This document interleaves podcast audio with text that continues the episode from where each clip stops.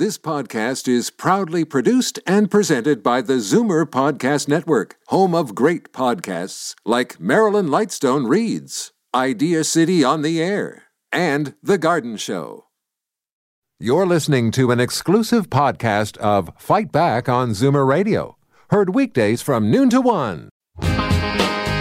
Fight Back with Libby Znaimer on Zoomer Radio. Welcome back.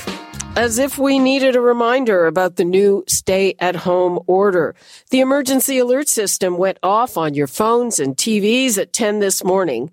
Yesterday, the government announced that local and provincial police and bylaw officers are now empowered to enforce that order, which has everyone wondering what that means. Can they randomly stop people and ask what they're doing out? Can they break up crowds or more than five people, either outdoors or indoors. I don't think five people are allowed indoors, so I take that back. And can they issue fines? Are you confused? Do you have thoughts on this? 416-360-0740, toll free 1-866-740-4740. And right now, let's go to Joe Couto, the Director of Government Relations and Communications for the Ontario Association of Chiefs of Police. Hello there, Joe. Thanks so much. Well, thanks for having me on. Okay, so um, I laid out some of the questions. So uh, we have police and bylaw officers that, according to the Solicitor General, are empowered. So how are they going to enforce this? Can they walk up to people on the street and say, What are you doing out? Uh, well, the short answer to that is no. Uh, and I, you know, I, I, think it has to be said that these are very complex uh, things, complex changes, and uh, yesterday in our office we had a lot of calls, not only from media but just concerned citizens asking, like, how, how should I conduct my my life uh, to ensure that you, they comply with with the law, but also to help ensure that COVID numbers come down. Uh, to your question, though, the, the main questions we've had are the ones you just asked. Uh, should they be worried about walking down the street, driving their cars, uh, that uh, that police officers are going to knock on the doors and come into private residences? And I can uh, I can assure you that uh, none of those things are are going to happen under the emergency orders. Okay, so uh, what are they going to do? Um, the restriction has been to five people outside. Right. Uh, I can tell you that walking along, uh, certainly last weekend, I know of one neighborhood where uh, large crowds of people actually being very aggressive, blocking a whole street, mm-hmm. not letting people out of their driveways. What about a situation like that? Uh, while we highly discourage uh, people from uh, doing any of that, what you just described, I mean, these are difficult times. We're all obviously, um, you know, under significant uh, mental strains because of, of, of of COVID. Um, in terms of what our police officers uh, are going to do or not going to do, I think what you're going to see is police officers are going to be much more proactive, more intentional, if I can call it that, in terms of particularly when it comes to things uh, like crowds. Uh, the rules are very clear, uh, and as much as we uh, appreciate and protect the, the, the right of, of, of, people, for instance, to have peaceful protests, um, uh, the emergency orders that have come down make it very clear that when you're outside, uh, there cannot be more uh, than five people gathering in one place. So we're going to be much more intentional about that. We're going to be proactive uh, when it comes to large gatherings, and, and, it could be just you know friends in in the park. Uh, friends, I'll give you an, an example. Uh, near where I live, uh, there's a park that is very popular with a certain group of of young men who like to play soccer. Uh, and they play it even in the winter. Um, well, they have at least 20 people that come out to these games. Well, that won't be allowed. And, uh, we're going to be much pro- much more proactive because we know that we will be getting calls because people are going to be much more um, uh, aware of the rules, and we know we're going to be getting calls uh, for a situation like that, our officers will come, and um, we're going to be much more intentional in terms of fines uh, for people like that. Um, and so, what we're hoping is that people will understand this and and abide by the rules, so we can get out of these uh, situations quicker Okay, so so say somebody sees the crowd that I described. Uh, yep. They would have to. They would call their local police division, and the police would come and, and ticket people.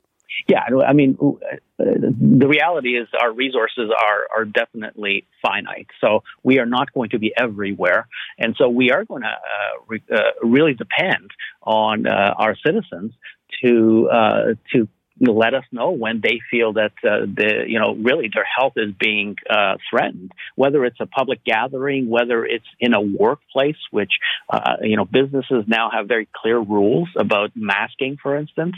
Um, we are going to re- uh, rely on the public to let us know when we're needed, and it's not just police. And this is something um, you know people need to be aware of. Uh, bylaw officers in this province, for instance, have enhanced powers to do uh, enforcement. So it's not just police; it will also be municipal bylaws, uh, and that will vary in, in according to municipality how that does, uh, that plays out. And let me ask you this: um, if uh, these crowds gather on private property, are mm-hmm. the people who own or run that private property are they liable in any way?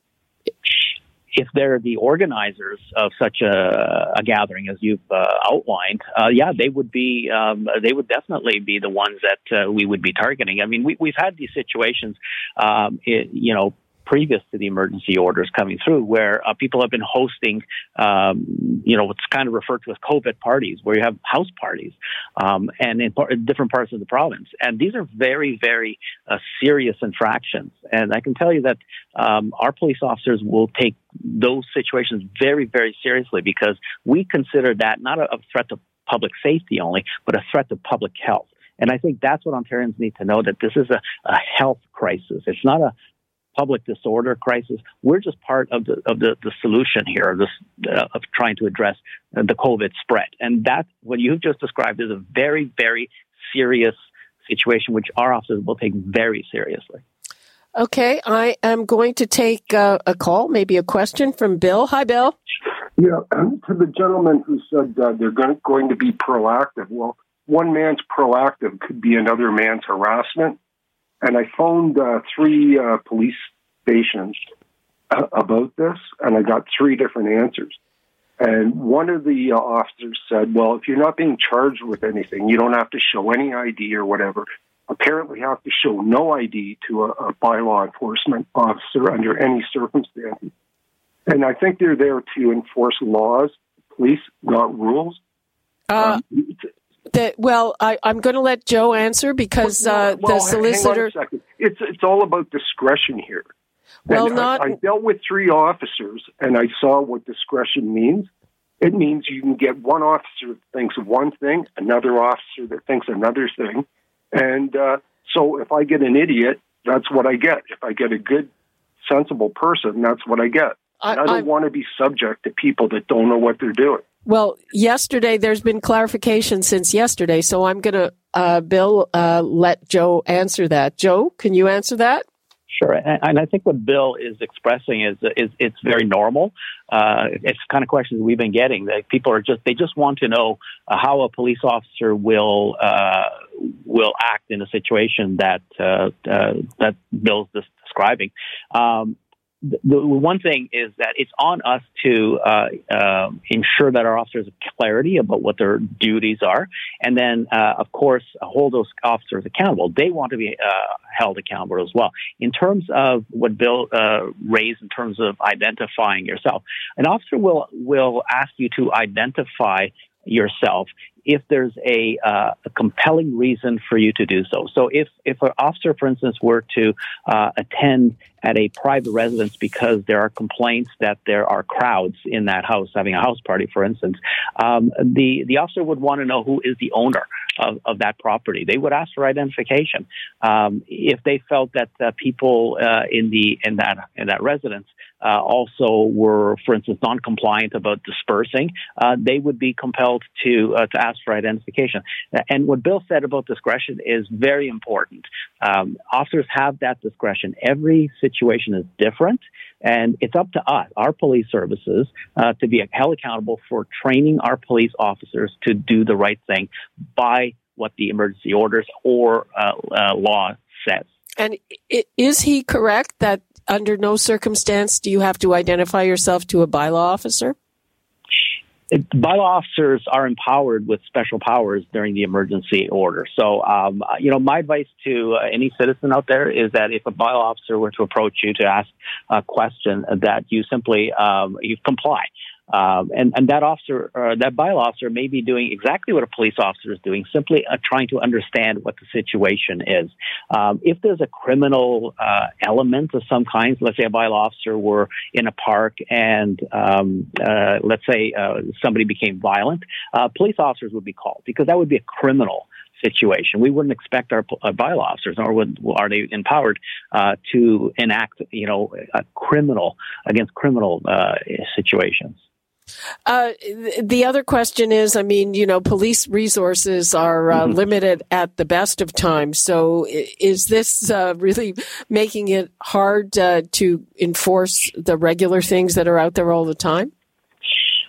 Well, I mean that's a it's a little bit subjective because it depends you you know where you are. I mean, I can tell you that uh, our police services uh, in in northern Ontario deal with uh, situations and types of crimes that are much different than, uh, for instance, in in the Greater Toronto area, for instance.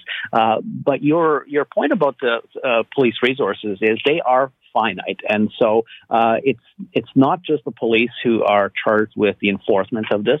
Um, the the province has uh, empowered bylaw officers and other types of officers to um, to to help assist with uh, the enforcement uh, of the measures. Um, we're we're really confident that you know we're still dealing with all the other types of crime uh, that uh, normally we would be doing if we're not in a pandemic, um, and and that's why it's really important for for people to understand the stay at home orders are for uh, for our safety, not only health wise, but to also um, you know crack down on things like uh, um, break and enters. If you're in your home, you're much less likely to be a victim of a break and enter than if you're out of the home, it's dark, and people see that as a target, for instance. Uh, and finally, uh, how much are these fines? The uh, the fines themselves uh, are are basically if you um, if you fail to to comply uh, with an order. Um, uh, the ticket is $750. Um, and if you fail to comply with an order from a police uh, officer or bylaw officer or any other uh, peace officer, or you're in obstructing um, those uh, those uh, law enforcement personnel, uh, you could face a fine of up to $1,000 uh, very serious uh, crimes uh, or, or, very serious infractions, I should say, um, do even carry uh, up to uh, a year in, in prison for very serious uh, infractions, um, which might be something like organizing, you know, a social gathering that is obviously very, very serious in terms of potential spread of, of the COVID virus. Okay. That's all the time we have. Thank you so much, Joe Couto with the Ontario Association of Chiefs of Police. Thanks for the clarification. Yeah, thank you so much. Okay. And that's all the time we have for today. Free for All Friday is coming up tomorrow. I know there are a lot of people who had questions from yesterday's show that we couldn't get to. So uh, feel free to call and talk about whatever you want to talk about then. And right now, it's all the time we have for today. You're listening to an exclusive podcast of Fight Back on Zoomer Radio, heard weekdays from noon to one. You're listening to an exclusive podcast of Fight Back on Zoomer Radio, heard weekdays from noon to one. You're listening to an exclusive podcast of Fight Back on Zoomer Radio, heard weekdays from noon to one. This podcast is proudly produced and presented by the Zoomer Podcast Network, home of great podcasts like Marilyn Lightstone Reads. Idea City on the Air, and The Garden Show.